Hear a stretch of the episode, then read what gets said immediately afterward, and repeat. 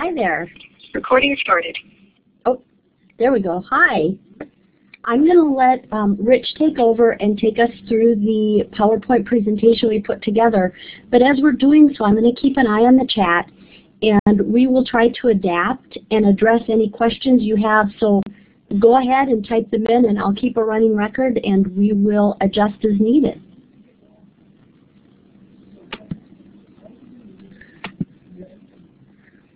Okay, our um, our topic today is uh, how new technologies have and have not changed teaching and learning in schools. In this uh, paper, we did a paper for um, Journal of what's the title? Journal of Research. Computing. Journal of Computing and Teacher Education that just came out earlier this year. We did a, a paper, and it was uh, it really came out of Annette's and my discussions about the state of the art of technology use in schools. Um, what we one of the things that we that we thought about is I'll, I'll tell you a little bit about uh, the background of our of our study. Um, I've been doing work. I'm in the Ed Leadership Program, and I've been doing work for a while now on how schools are adapting information technologies to uh, to meet the demands of No Child Left Behind and meet accountability policies. And it struck me sort of a, a weird thing that as schools are making these huge advancements in transforming how they use information technologies, there's also there's a whole other area of the world where they where schools are not making much progress at all, but that in areas like entertainment and personal uses of, of technology, there's a huge exploding world of, of of information resources. And it struck me as sort of odd that while schools were going in, in one direction of uh, student information systems and learning management systems, society was going in another direction of customizing technologies for personal use. So um, as we talked over the course of a, uh, of a couple of years actually, we decided to put these our thoughts down and, and write a paper about how technologies have and have not changed teaching and learning in schools. Do you want to say a little bit about well, into the topic? And I would say that one of the, the beauties of being in an environment like this is that Rich and I and were able to volley back and forth with our ideas of what it really meant to change education with technology and, and how it there's almost a split personality in what we do in schools and that we have a great deal of technology, but it doesn't really change the fundamental nature of learning for, for students. And so I think between the um, with the opportunity of being able to just continue to volley back and forth, that shaped this, this argument that we're making. We'd like to talk a little bit about the main points in the paper. Um, one of the things that, that we hope to talk about is the hopes of the technological revolution for schools. And we talk a little bit about this in the paper about what people thought was going to happen as a result of information technologies in schools. And then we'll contrast a little bit the expectations a little bit with how have technologies actually changed schools. And we try to capture this contrast in a comparison between what we call technologies for learning and technologies for learners. And we'll end up by providing a contrast of two kinds of technology that are almost use the same sorts of database and, and, and um, and uh, learning systems, but to very different ends. Um, fantasy sports and virtual charter schools. So schools really um, were organized in the early part, American public schools particularly, in the early part of the 20th century and the late 19th century around the most cutting edge information technologies that were available um, the, the widespread printing of textbooks, the um, uh, uh, building architectures that could house massive amounts of kids, and particularly the information technology of bureaucracy was really powerful for uh, and, and, made a big imprint on the on the first schools that, that we had in in, um, in 20th century America. By the time the 1920s and 1930s came around, schools really were sort of had become a system in the United States. High schools were put in place and became almost universal by the 1930s and 1940s. And the different parts of the American school system, from kindergarten to elementary schools to high schools to colleges and universities and vocational uh, schools, became linked together by the information technology of bureaucracy. And the, the famous uh, education scholar David Tyack talks about this as the one best system that became, over time, very resilient and very successful at meeting the needs of all kinds of different students, but also became locked in place and committed to the core technology of, of instruction that guided the early you know, development of the early public schools. In the 1950s, as a result of World War II and as a result of advances in cybernetics, people started to see the possibility for a new kind of information technology, which is computation. And Howard Gardner's book, The Mind's New Science, which is really a, a nice read, talks about the birth of cognitive science and cognitive psychology in the 1950s. Um, psychology in the 1950s had become um, strongly influenced by behaviorism. And the emphasis in behaviorism is what can we see? We, that, that's really what determines what we can study in psychology. But computers provided a whole different direction for psychology in the 1950s and beyond because computers allow us to model complex processes. And so as Gardner writes, the computer allowed us to allowed us to build viable models of how the human mind functions. It could emulate um, complex cognitive processes so we could compare the models with real behavior. And this is really the advent of cognitive science. And as many of you know who are who study things like economy or um, economics or sociology, computational models have just swept over the social sciences and really transformed how we study complex social functions. The advent of computers which allowed people to investigate these processes that were closed before really opened up entirely new areas of investigation. And it wasn't long before when before when computers became um, personalized, people started to see the same kinds of things could happen in classrooms.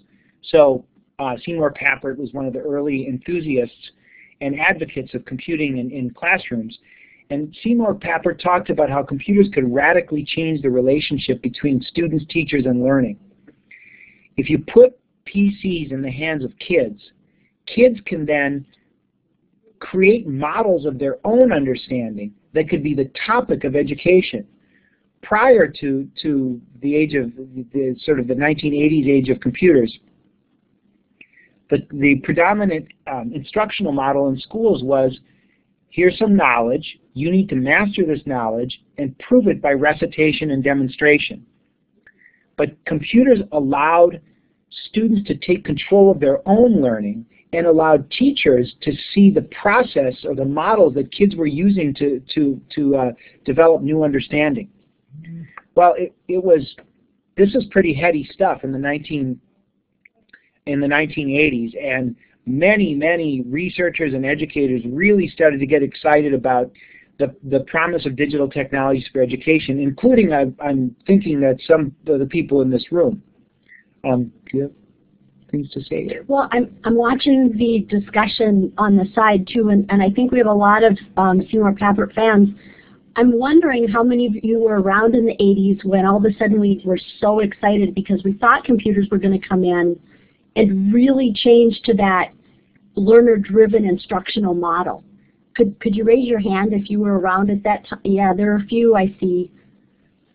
You saw pictures of us, so you kind of have an age frame for us. Yeah. And it was an ex and I, and I was one of those people. We were so excited because we were so sure this was going to be the the time for those of us who really were constructivist um, leaning educators. It wasn't just teachers, it was policymakers and government leaders. I, I went to grad school in the 1990s. Um, I went to a really interesting program at Northwestern University where they, it was called the Learning Sciences. They sort of broke down the barriers between cognitive psychology, computer science, and education. And Northwestern wasn't the only program to do this in the 90s. There was an, a huge wave of interest in how technology would change the way we think about teaching and learning. There was a massive investment of public resources that attempted to create universal access to technology in schools. This is based by the federal government, and some of these numbers I think are really extraordinary. Um, from 95 to 2000, $8 billion in educational technology. In 1998 alone, 2.7% of all educational expenditures went into technology. I mean, it's an extraordinary number of, uh, extraordinary amount of resources. While the government was trying to create um, uh, a, a, technological infrastructure in many schools, the uh, uh, foundations and grant agencies were trying to spark examples of best practice. So the National Science Foundation and the MacArthur Foundation and the National Institute of Health were all funding huge investments in how um, how could we demonstrate how these technologies could be used. I actually, most of my graduate student education was paid for by grants that were trying to develop new ways of thinking about curriculum, new science education models, new models for math education. So you had in the 90s, you had this significant public commitment to infrastructure and also a commitment to what should we do with this infrastructure. Okay. Um, so what happened? no child left behind. Let me go back here. What happened? Um, there was a uh, the the narrative about the, how technology was going to change the world of teaching and learning took place right alongside another narrative, and this was the narrative of equity, of uh, equal, of uh, social justice and equal rights. Um, there was a gradual shift in the conversation about American education in going into the 1950s. And um, it was a shift in a uh, uh, shift in the conversation between access to the outcomes of education. Up until the 1950s, 1940s and 1950s, most investments in public education had to do with making sure that there were schools for everybody to go to making sure that there were classrooms that could satisfy people's appetite for education. But starting with the Brown decision in 1954 and the war on poverty, the public discussion turned from access, which is basically giving schools for people to go to, to outcomes. What happened as a result of schooling? The IDEA Acts in 73 and, and beyond really started to shift the conversation. We started to talk about how we needed to customize public education resources to make sure that people learn. And this public responsibility for the outcomes of education really shifted the way we think about, about public education. The culmination of this uh, gradual historical movement was really No Child Left Behind, which finally said, it's sort of the high water point for the civil rights movement in education in that it said um, we need to provide common assessment outcomes for all students as a result of the investment of public dollars. And so, you know, as a result of this, let me shift to the next slide. The standards and accountability movement that came from No Child Left Behind really transformed how we think about outcomes in education. National high-stakes accountability policies called for disaggregated data reporting. I don't know about in your states, but in Wisconsin we have a site called the WINS website that has the breakdown of each grade, each school, each demographic group in each subject area. And so you can, but just by being at your desktop, tell how each school did with each student population over the course of the last five, seven years. It's really an extraordinary research tool, and you can be sure that it's linked to most real estate sites too, to determine, help people determine home values. The public access to student achievement data really drove the point home about what schools are going to be held accountable for. Well, there were several big consequences of this. One thing is that that uh, NCLB completely transformed administrative practices. All schools started to have to develop student information systems and focus on the on the implementation of what works. So this is a, it's sort of an interesting wrinkle here. Best practice turned into what works, which is best practice is sort of an eclectic model that based it's based on your autonomy and your discretion to pick a good practice. What works is what's good for everybody. And the implementation of what works really put the point on how NCLB related um, um, NCLB related uh, innovations had to focus on the greatest good for the greatest number. And it led to a very conservative approach to instruction, where school districts were very reluctant to start to, to embrace things that were chancy, embrace things that that uh, could have multiple outcomes or could not work for lots of kids. Leaving No Child Behind really emphasizes low-risk solutions. So what happened to the to all that technology infrastructure in the 1990s? Well, part of what we argue for in the paper is that the infrastructure became completely co-opted by the standards and accountability requirement of NCLB. And the front offices of schools were transformed. The administrative practices were transformed, but classroom practices largely stayed the same, untouched by information technologies. So the contrast that we want to draw here is that Well, and I'm, when you go to the next slide, I'm going to respond kind of to what Aaron is saying, and I think that's a fair question. He asked, does No Child Left Behind emphasize this, or did the educational establishment allow this to happen? And I would say, as we laid out the argument, how much of it was also the result of, a, of an emphasis on equity and the use of what could have been a tool to be really creative and expand out for everyone that became a tool to measure and be accountable and provide equity, you know, the same for everyone. And that's really what best practice became. And so, yes, the educational establishment allowed this to happen, and yes, No Child Left Behind. I mean, there's a, yes, all of it. I think it's one of the points we try to make in our paper is that it's, it's hard to figure out the villain here. Um, a lot of discussion about either the the the uh, virtues or the vices of NCLB um, or the virtues and vices of technology policy look for somebody who's responsible for why it can't be at its best. And one of the points we try to make in our paper is that if NCLB is the logical outcome of the civil rights movement, it has adopted technologies that um, help establish the ends of the civil rights movement, which is how can we create the most learning opportunities for the most people in our schools? And it's a um, uh, it that emphasis on equal outcomes for all students really runs directly in the face of much of the much of the direction that interesting technology innovations are going in.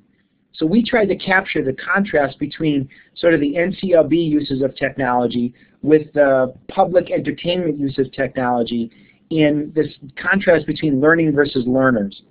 And our slides got a little bit messed up with the formatting, but bear with us here. Um, we tried to capture the contrast in that schools are very good at adapting technologies that guarantee learning. And by learning, we mean things that the, the, the outcomes that are um, uh, the outcomes that are captured by standardized tests. Out of school technologies focus on the needs of learners and they focus on things like customization and adaptation to individual learning needs. And our argument is that technologies for learning have flourished in schools, but technologies for learners have struggled very much in schools.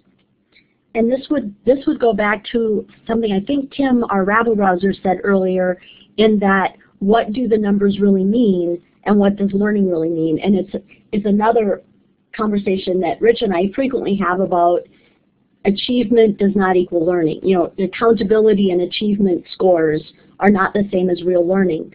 And that's why we so clearly delineate technologies that facilitate learning versus technologies for learners. So, so we drew up five contrasts between these two approaches to technology, and we'd like to go through them and talk about them in some detail. The first one is that technologies for learning emphasize high-yield strategies, so that the point of imp implementing a technology is that it can provide the greatest good for the greatest number of students. So student information systems are a good example of this, that we need to keep track of how all the students are learning so that we can assess the quality of the education system as a whole. Out-of-school technologies, on the other hand, really focus on customization strategies. How can I take the technology and make it do what I want it to do? And you could clearly see how this contrast plays out. But Facebook would be a nice example of a customization strategy where I could do whatever I want with it, participate however much I want with it. I can make it do all kinds of things that maybe the designers didn't even think were possible. Where schools, because they're trying to focus on outcomes for the greatest number of learners, need to focus on high yield strategies. Um, out of school learning environments can focus on just providing tools for people to use in general. Another point of contrast is that schools need technologies that are reliable.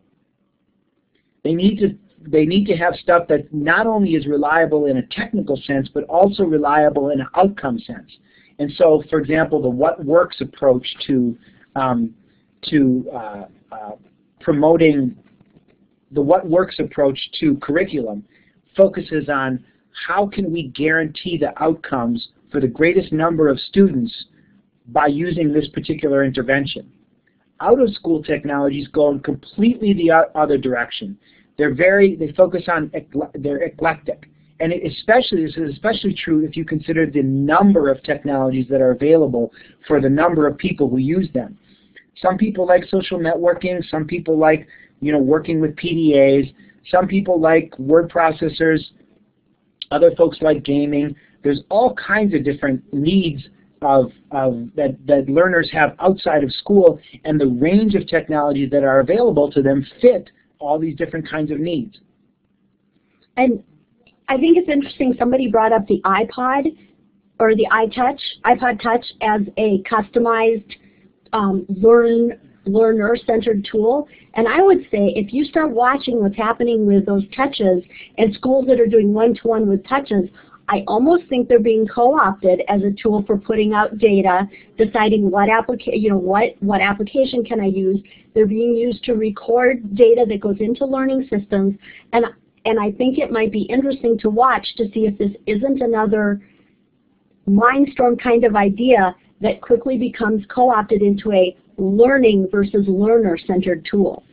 Yeah, that's a great point, Annette. I mean, the, the, the, the fate of handheld technologies in schools is yet to be determined, but it's certainly possible, and it's, prob it, it's probable that handheld devices will simply be co-opted into the learning game, and that individuation and customization that, that mobile devices do so well is going to be diminished in a schooling environment.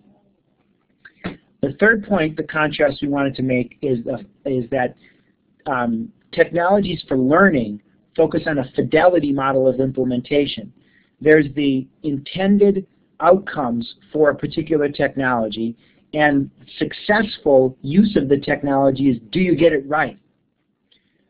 As opposed to out-of-school learning technologies which focus on adaptive models of implementation. You see this in a lot of gaming technology, right, where, where the, the next version of the game includes a lot of the uses that people found in the first version of the game.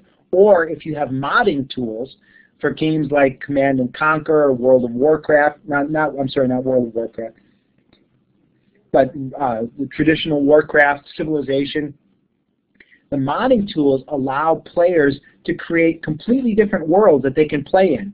And so the success of the technology out of school is how adaptive is it, not how correctly do you use it.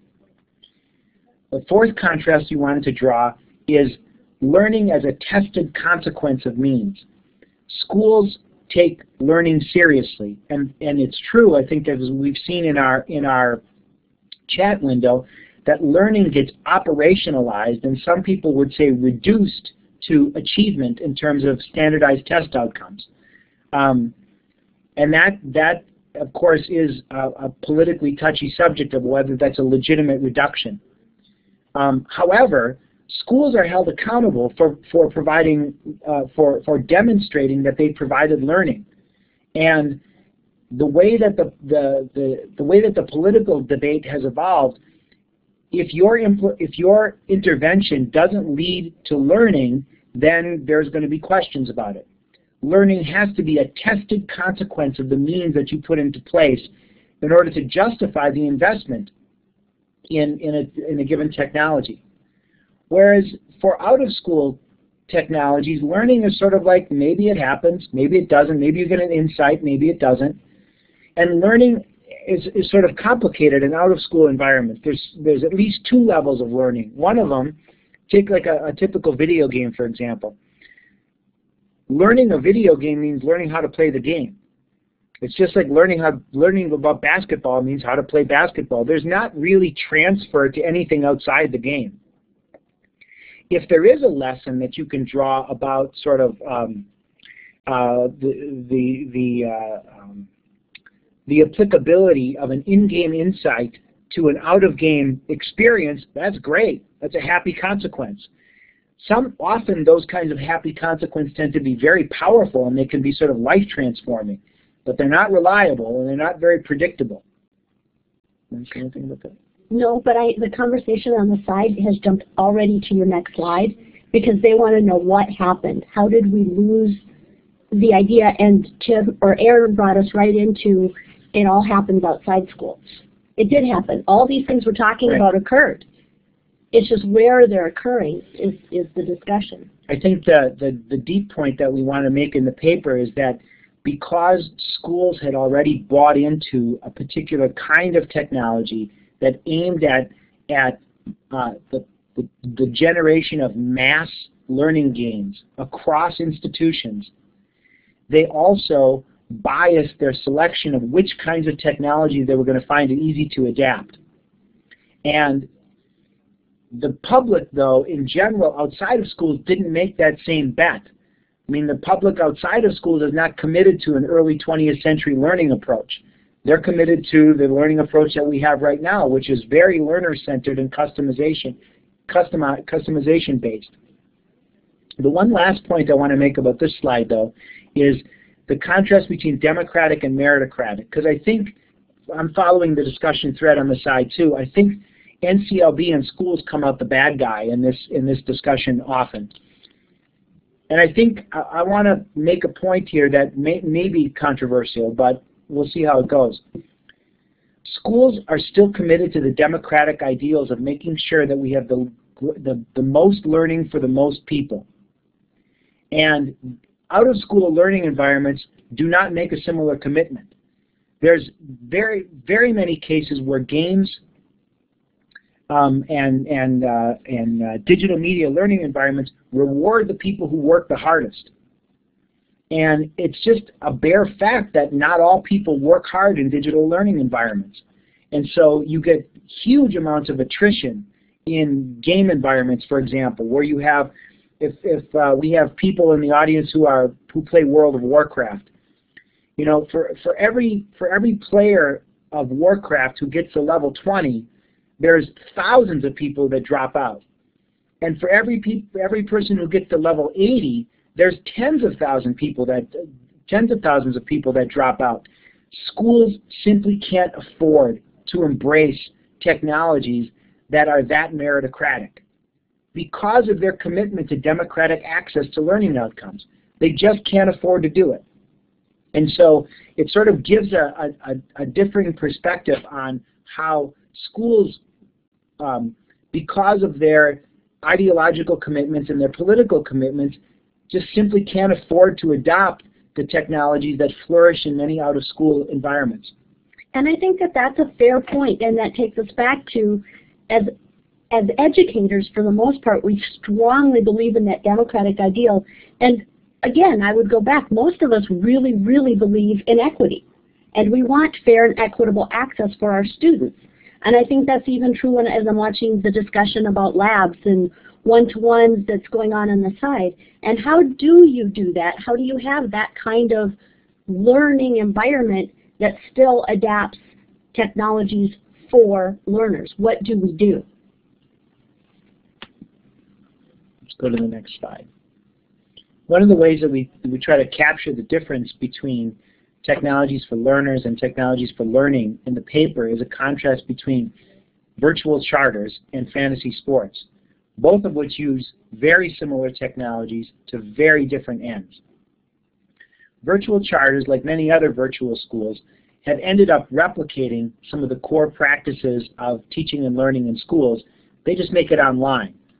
So they take a lot of the approaches to instruction that are, you know, you read something, you talk about it, you provide an answer, you get a grade on it, and take that cycle and put it in an online environment.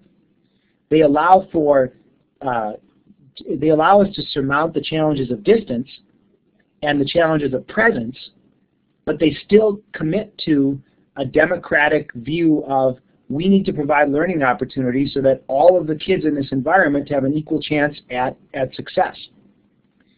Fantasy sports, on the other hand, is a very meritocratic environment where, and I don't know how many, maybe you guys can indicate how many of you are fantasy sports players. Do we have any fantasy sports players? Are there are there some in the in the house? Could you raise your hands? One? Wait, who's who was the one? That wasn't us, was it? No. One person? Oh, there it is. Yeah. Joyce? Yep. Oh, look at all the no's. Okay. Yep.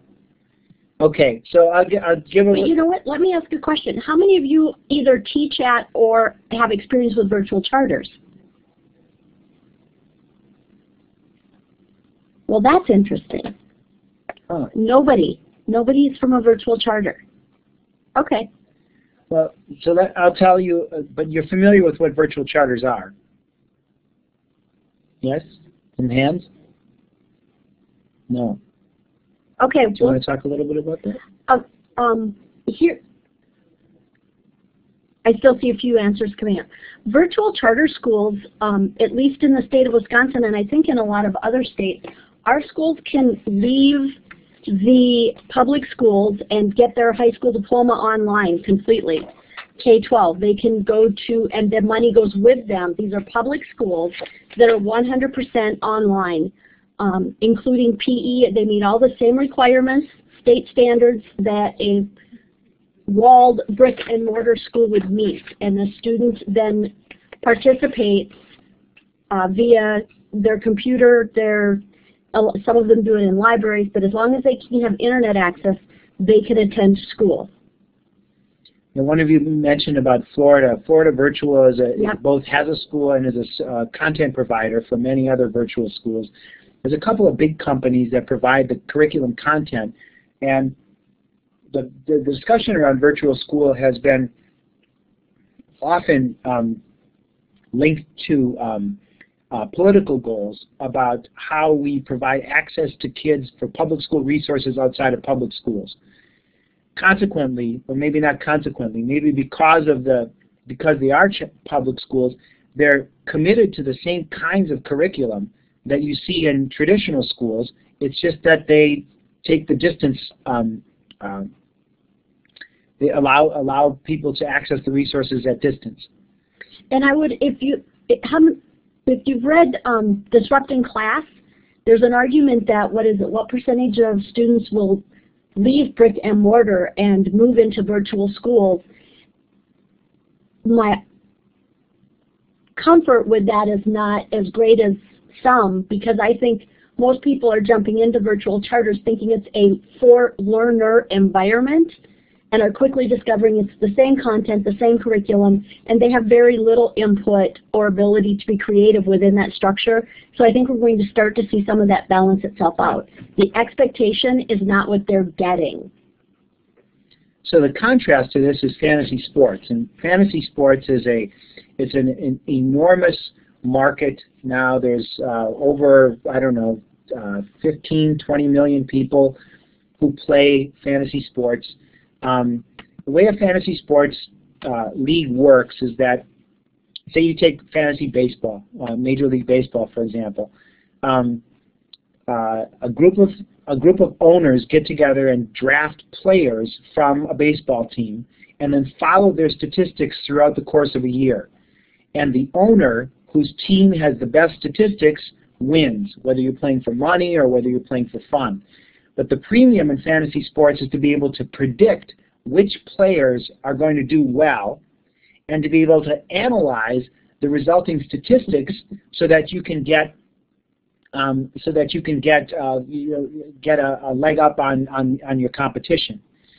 Fantasy sports uses a lot of the same technology as virtual charters. The fantasy sports world lives on the internet. Typically, the owners don't live in the same place.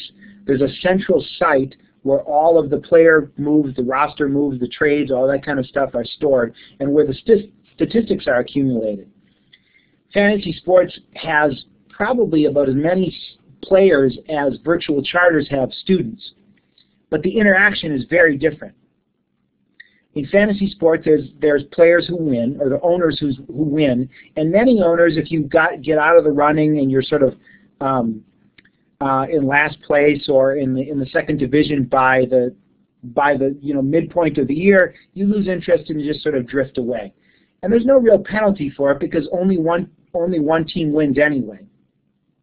The way fantasy sports works though is that you you um, in order to persuade the other owners of the legitimacy of your moves, you have to create arguments to to like get players in trades or make rule changes and things like that. So you learn about the intricacies of player performance and the league rules by interacting with other players in the league. Fantasy sports create what uh, Henry Jenkins and, and some of his researchers call um, participatory communities, where people learn with each other about a complex enterprise, in this case baseball or, or football, and the, the learning community really facilitates the learning. Do you want to say anything about you following the chat? I, am following the chat, yeah. I'll get, I'll get, oh, Farmville. They're using Farmville as okay. a comparison. Good, that's a good one. I hadn't yeah. thought of that one. Mm-hmm. So the, the issue for us is that in a virtual charter, the environment is provided for students students don't really have much of a say other than to choose their courses and to get their work done. All the learning is provided for the students, and in return, the students give learning outcomes to the system. Whereas in fantasy sports, you choose everything. You choose your players, you choose who you're going to interact with. It's a learner-focused environment. You could choose not to play, too. So that it's an opt-in kind of technology rather than virtual in virtual charters. Once you're a member of the system, it's an opt-out form of technology. So this sort of draws a contrast between the kinds of tech, the ways in which schools adapt technologies to their to their outcomes versus the ways that the entertainment world takes the same kinds of tools and creates new kinds of uh, new forms of interaction from them. You want to answer well, about that? You know what? Uh, somebody said that Farmville is a time suck, and I would say fantasy football can be a time suck, and I would say Facebook could be a time suck. So I would algebra. say algebra could be a time suck. So how would we take those things that are technologies for learners and make them work so that kids want to be doing those things? What are what is it that we have op, you know co-opted our technology to do that makes them not time sucks, that makes the kids go into the lab. And you know, most of the students in my high school that go into the lab for a class lesson are are not in there for a time suck. They're ready to be done when they're done because it's not stimulating or engaging their mind.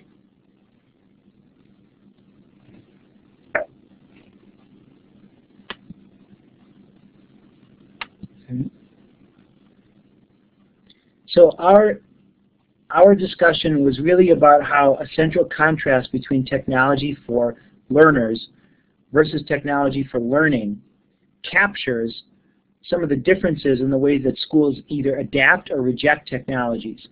And as Annette just said, the challenge that we have as technology leaders in the next decade is to bridge, to create links between the worlds that, the technology world that lives outside the school with the one that lives in the school.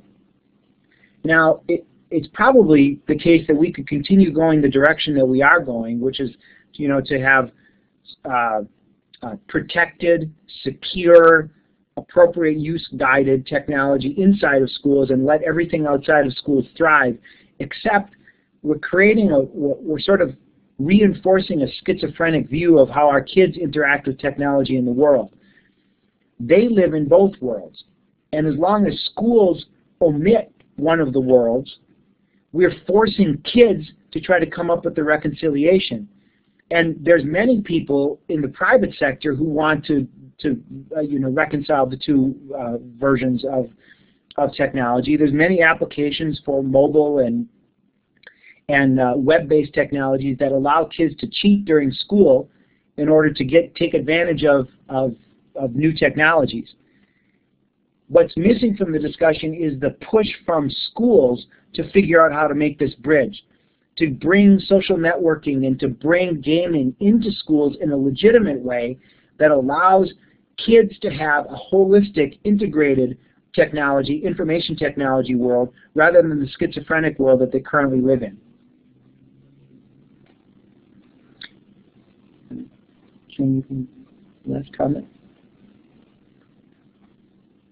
Um, well, yes, but I'm also trying to watch the conversation because I think the point is being made that, and it's kind of my turn to, to maybe upset a few people, but we can make all the excuses we want to. We're the leaders. So when we say, but my kids can't, or I only have this, or it's our job to find a way to create that bridge. It's not our job to make excuses. And so I think, you know, the key is to go back to something Tim said earlier, is how do we make that space for our teachers? Or how do we make that space for our students?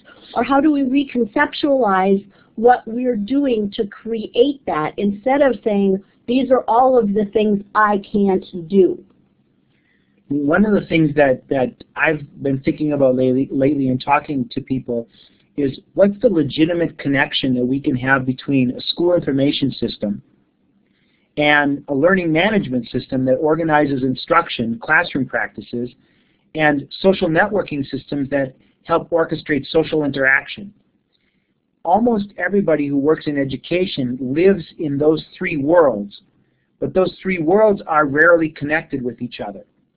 The biggest disconnect, I think, is between the student information system and the social networking world, which aren't even seen as the same kinds of things. But the underlying technologies are very similar across um, uh, student information systems, learning management systems, and social networking. And so the, there's no technological reason why they can't be linked together. It's the, the issue is, can we as education leaders link them together in ways that give a, protect the security of the student information system and the, the integrity of the learning management system and the privacy of the, of the social networking systems. Can we make systems that, that link those three um, affordances together? Because if we can, we'll do a lot, we'll make a big step towards bridging this gap between technologies for learning and technologies for learners.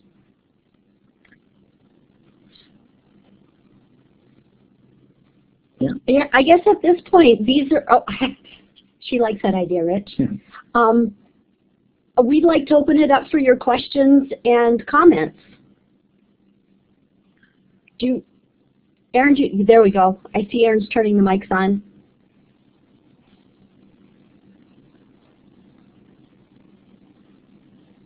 Only you might want to encourage Only you might want to to raise their hand before they speak. people to raise their hand Get before the they echo. speak. Get the echo. I, I like Tim's point um, that privacy is may not even be possible anymore unless you stay completely off the network. It's the same thing, um, I saw somebody earlier say, well, we can't even get to that at school. Um, I know that my students get to whatever they want at school. I might have a filter, but that's just one of those illusions of control that we like as adults. They can, and I'm just wondering if private, privacy hasn't become one of those other illusions.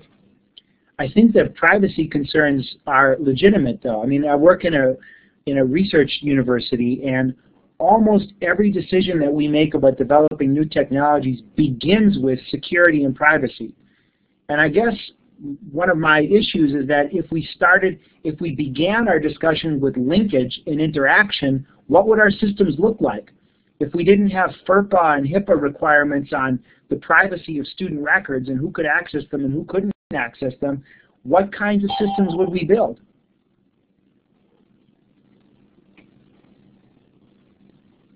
I think that means I think that means that to he wants to speak. Okay? Um, Um, on the, uh, on the, uh, the subject of subject privacy, privacy, I I really, really think, think that, uh, this echo is really weird, isn't it? Uh, I really think that the um, this uh, this all ties into we have to be teaching students about how they present themselves in the real world.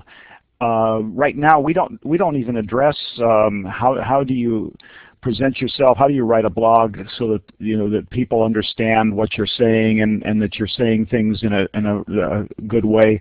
How do you um, present yourself on uh, on Facebook, for example, so that you're giving people a good image or at least the image you want them to see? And so I think that all ties in with the privacy issue because it's a matter of teaching kids how to present themselves so that they're not giving away, well, too much, I guess.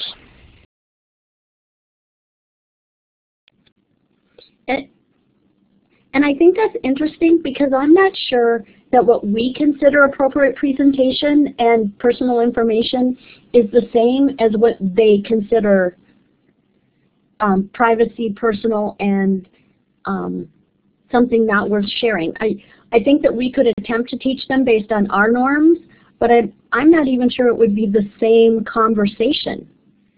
Yeah, I, I, I agree with Annette. I think that one of the one of the issues for educators typically in this in this area is um, the the the the concept or the or the or the representation of person in digital spaces is rapidly shifting, and so what is a legitimate uh, presence in a social network? What is a legitimate presence as an author in the world? It's a it's a the world is shifting, and it's it's difficult for us to to use standards for a non-virtual world to um, judge appropriate conduct in a virtual world. Now, there's some things that are clearly inappropriate, but um, I saw somebody uh, in the discussion a little while ago say, "You let people post uh, updates to your to your Facebook." Um, uh, to your Facebook page or right on your board, and I think like, yeah, that's a really good discussion. Uh, what what does that look like? What what are the norms? What are the legitimate norms in that world? I don't think they've been completely worked out yet. Well, and I think of that because, you know, I have a Facebook page and my daughter has a Facebook page and my daughter's grandparents have Facebook pages because that's just about the only way they get to talk to her regularly if they want to. And when her grandparents came online, I went to her Facebook page and checked all her pictures and said, now, do you really want your grandparents to see that you've been sitting in this bar or that you have friends with these tattoos or that, because remember these are your grandparents. And she said, this is me and this is who I am. And if they want to talk to me and know who I am, then yes, that's what I want there. So my idea of privacy and protection and hers were just not even on the same conversation plane. And she's in her mid-20s, so I'm not even talking to my 15-year-old niece who has a whole another definition of this is who I am and I'm okay. But uh, I think the point I was point I the point I was trying to make is that I, do, I really don't, uh, you know, we, for example, we, we teach uh, students how to write it for different situations. And there's, you know, we, we, we don't really teach them to write for the web, but that's another story. But I mean, in the same way that we teach them to write for different audiences and different situations, we need to make them understand that there are different audiences out there and different audiences may not interpret things correctly. And I don't think we'll ever um, be able to teach students that um, you know the the way that we want them to, to behave, but we we don't teach kids to do that anyway. I mean, if you look at most teenagers, they make a business out of uh, you know rebelling against whatever the adults say to do. But I think we have to give them some guidance and make them understand that when they put material on the web, it's not going away. Even if you if you if you pull it down, it's not going away because somebody's cached it somewhere. Yeah, I, I would agree with that. And I would say that as the leaders, part of our job is to be listening to the students and to listening and listening to the shifts that are happening around us so that when we're teaching that, we're doing it um, for that virtual environment. And we're not doing what Rich talked about earlier, which is overlying the non-virtual into the virtual world.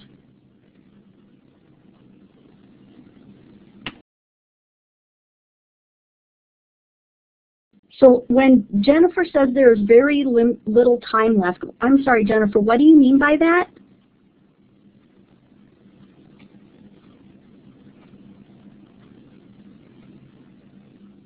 And Here, when, when we're waiting, waiting for Jennifer to get back, um, Aaron asked a good question before I thought about what, what technologies are people using, or what, what technologies have actually influenced teaching and learning. And I think the in-school question is more difficult, but the out-of-school question is not very difficult at all. The, the methods for teaching and learning in a, in a digital world are advertising and, and, uh, and the internet. And so, for example, um, I I still am one of the diehard people to that uh, um, does my own taxes, and when every every spring now I get the I get TurboTax up, which has my taxes from the last year. I get a couple of I get the IRS website up. I get um, a couple of other websites that I know give good tax advice, and then and then I go to it and I look for questions online. I look for answers that other people have posted in forums online and I get it done by myself. I have never, I don't know whether I do my taxes right, um, which is a problem with self-directed learning, but um, I do my taxes every year and I've learned how to invest in the in the uh, in the stock market and I learned how to buy a house and I learned how to do all kinds of things by people who are teaching me in an asynchronous way by putting information out that I could find. And that model of instruction is just very different than what, what we see in schools.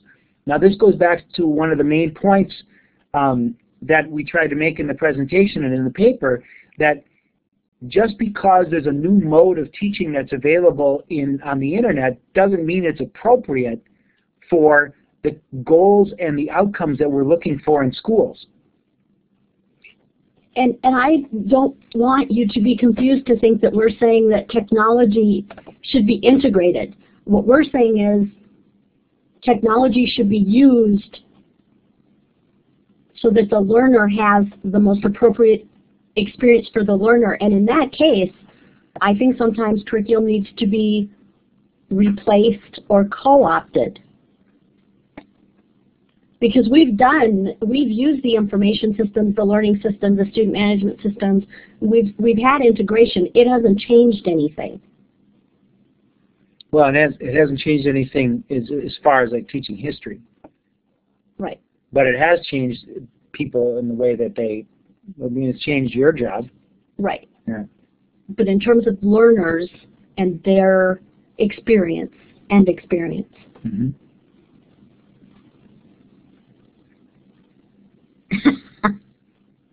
Wait, Aaron, clarify. We have had integration. I do not agree with that. Are you not agreeing with me? No, I'm not. I'm, no, no, I'm, I'm, I'm disagreeing I'm with that. with that. I don't think we've I had don't think we've had integration. Lots of Lots of schools. schools. Um, For, for, for example? if we've had If if we've had integration, we've what had we've had is integration, what computers we've had in place. computers in place. But I think we had somebody mention in the discussion mention in the earlier discussion on earlier that on they didn't have time that to get didn't the have computers time because to of get other the things. computers because of other things. I would I think I would say that that's say that that much more of what we've seen in the last uh, maybe decade. That the the computer is uh, kind of extra, not really an integration. But we've definitely had the hardware there in place. I So- think one of the, so- oh, go, go ahead, go ahead. So maybe I'm misunderstanding what you're saying with integration, but I, I really don't see that we've had integration in place. I think that we've had stuff in place. Um, a good example I, I can I can think of is you know those of us that were around in the 80s and 90s, you know, screaming about um, it's about the learning, it's about the learning, while everybody in IT was uh, struggling over hardware. It's hardware, you know, and the schools that bought a bunch of hardware but had no learning, no software that the teachers could use to apply to learning. So, anyway, I, I'm just I'm wondering if what you're talking about integration-wise and what I'm thinking about are the same thing. One of the points we try to make in the paper is that that administrative practices in, this, in schools have been transformed. Um, classroom teaching has not been transformed. I think your point about uh, you know the, the, the, the stuff, the actual uh, the, the classroom materials, the, the, the classroom uh, instructional stuff just hasn't made much of an impact. And the, the, the reason why I think we're, we're pushing in this direction is that the technologies that reinforce the existing goals in schools, which are for outcomes for the greatest number of students, tend towards more bureaucratic technologies. Like maybe we could have a show of hands here. Are there any? Does anybody work in a school that doesn't have a student information system?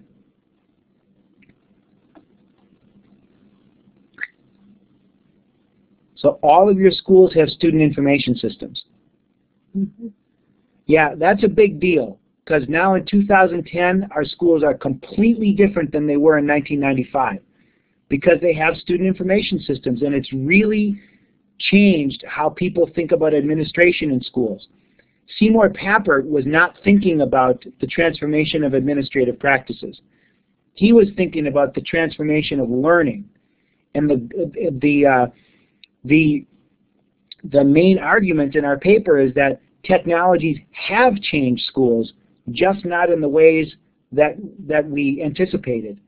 And the hard work about changing the interaction of teachers and learners and changing the practices of learning still have yet to be developed.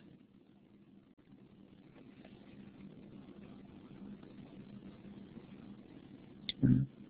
Um, Pick so up any of the questions? or- Well, yeah, Aaron just asked a question. Do you think that the separate walls between IT and instructional fo folks has helped them?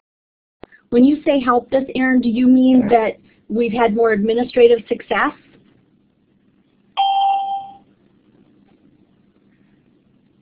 Yeah, Yeah, I, I, I guess I what I'm guess what I'm saying is saying that is that uh, has that wall really fostered the fact that um, administrating schools has really has really um, been a big use and a big change inside of schools as opposed to the instructional side.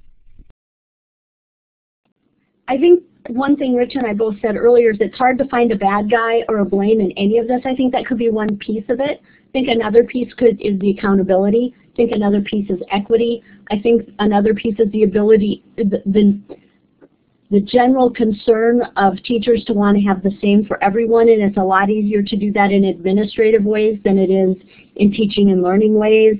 Um, I think you can put a lot of things into that um, concept or idea. One other thing too is that um, um, I bet the work of many of you who've been around for a while as technology leaders has shifted a lot in the last 15 years.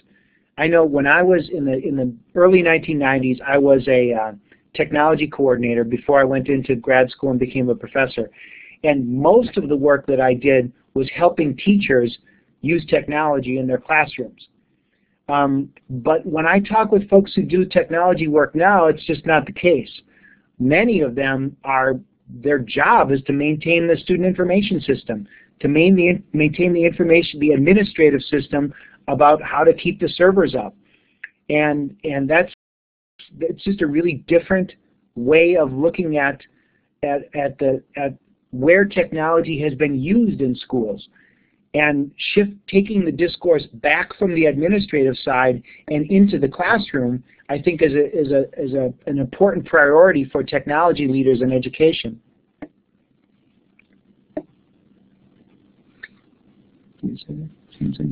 Well, I was going, they Yep. kind of went back to the equity argument and that we need to focus on meeting student needs um, and not equity so much. And I also see there's a strong, all of a sudden an argument has started about interactive whiteboards.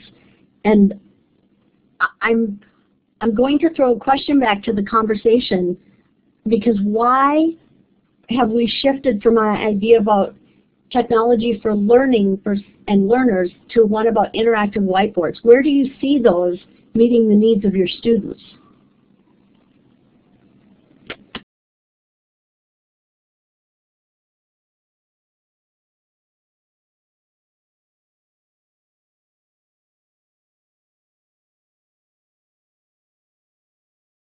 Whiteboards, see? You know, You know, And and then I was going to say say- that earlier we were talking about the fact that um, some people are in places where interactive whiteboards have just been put into classrooms, um, and that's it. And Tim was actually bringing up, talking about the fact that inside of some classrooms the interactive whiteboard is just an electronic blackboard. Um, it really hasn't it contributed to moving learning in a different way or instruction in a different way. So it's interesting how this is um, also, you know, fitting your topic of how the this is a like a microcosm technology that's come in that also maybe is not changing teaching or learning in the school. My question to the group is how much of it is, I, I think it has the potential to, just like I think touches do. iPod touches have the potential to be about the learner. But as I'm reading through your examples and what you're talking about, I still don't see how that interactive whiteboard and that software is about learner-centered goals or learner processes. And so I keep watching to see if there's someone who's going to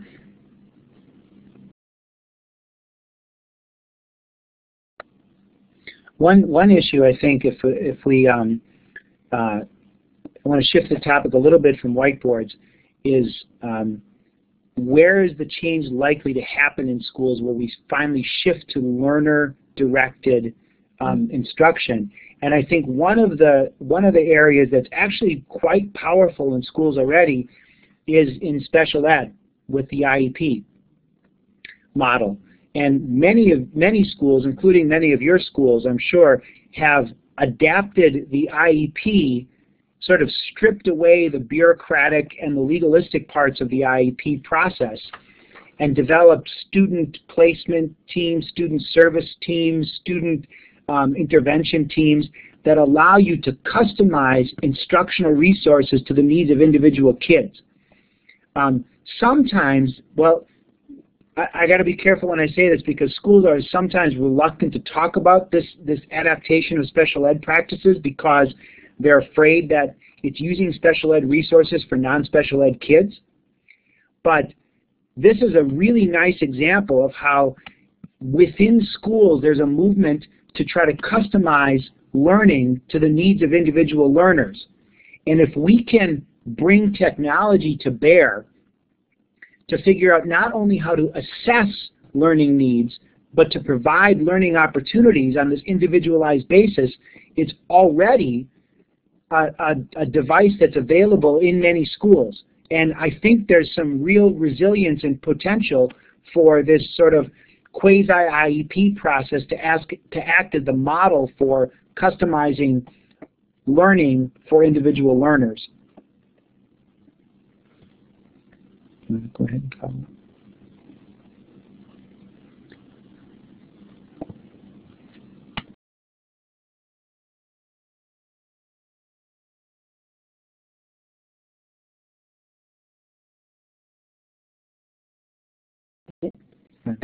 Um, one of the questions that came up was about whether instruction will change when the social networking tools become tailored to the individual learner. And I think that's what Rich was trying to say is how can we develop that and you can talk about that more, merge it with what we have to create those learning experiences. Yeah, I think Jerry, you brought up a really good point. Is the IEPs don't really allow the students to direct their own learning. The IEPs still are done for students, not by students. Um, but there's the, the movement in social networking software where people select the kind of things that they want to affiliate with and select the groups that they want to affiliate with. You could see how that could coincide with uh, sort of a quasi-IEP process to allow kids to, co to construct a, a learning plan or a portfolio of learning goals that would allow them to customize learning resources to what they're interested in. It's, I'm not saying that we're there yet, and we're certainly the IEP process in special ed certainly is as responsible as for anything else as dictating what kids need to learn. But if you're looking for places where the development might happen, where the bridge might be built, I think that's a really good candidate.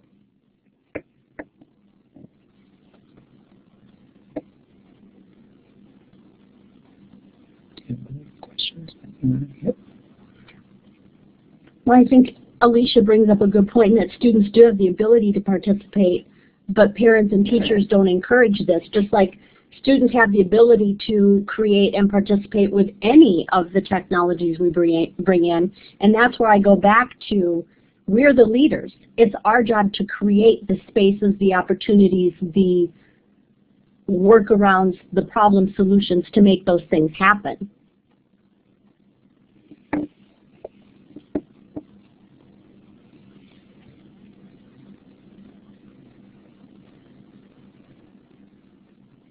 Yeah, I'm following the discussion that you're having about the IEPs.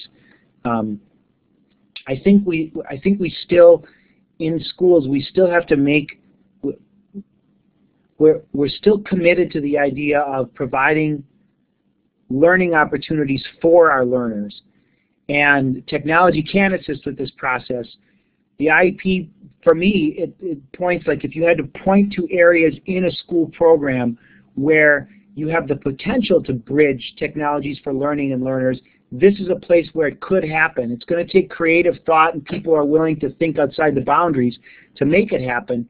But as some of you are saying, you're already moving in this direction.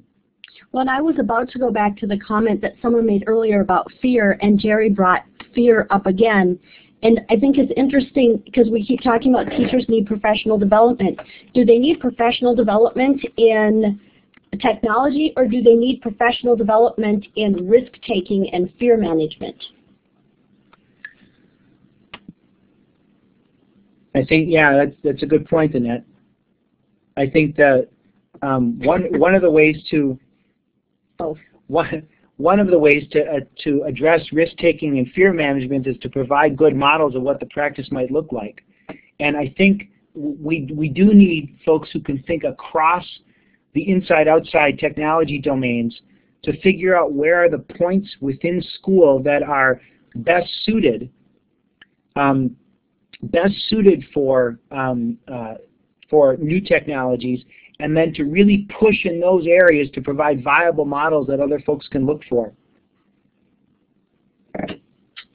Um, Aaron tells us we are down to our last five minutes. Is there any last questions or comments that we can address for you? Make the table come up.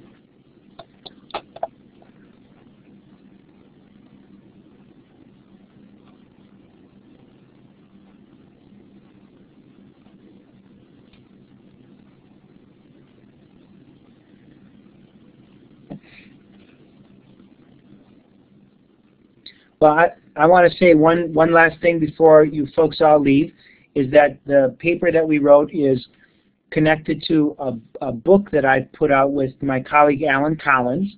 I'll put the title up here. It's called, um, what is it called? The, that's hold on, let me find the title. the title, so that's that's humorous right there. It's called, we type this in? Yes. Rethinking Technology.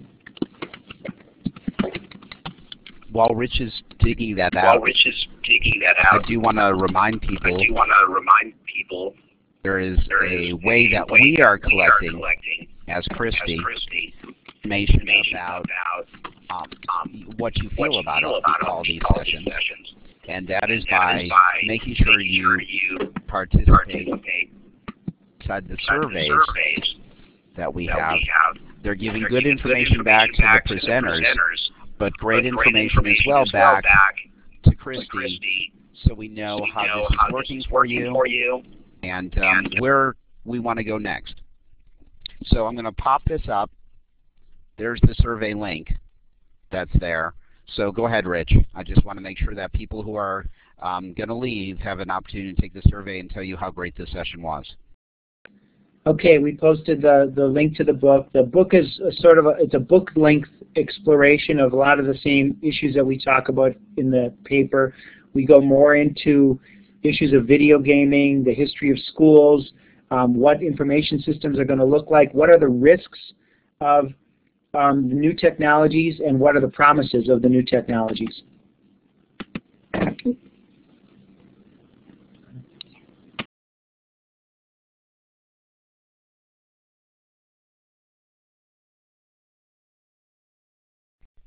Okay, great. Um, I see some people are still uh, typing things in. I want to remind you about the surveys, but uh, I personally want to give a big, uh, big round of applause here to our presenters. This was an absolutely fabulous session.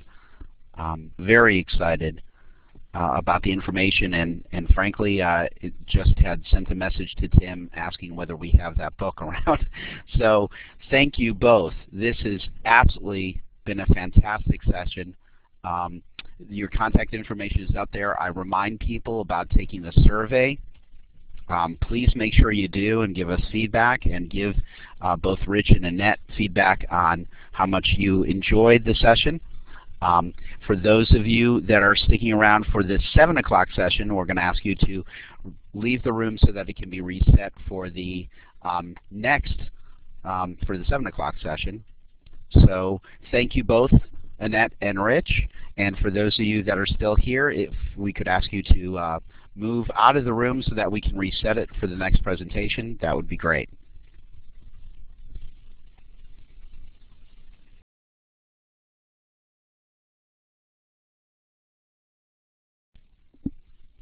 All right, out, Summer, out.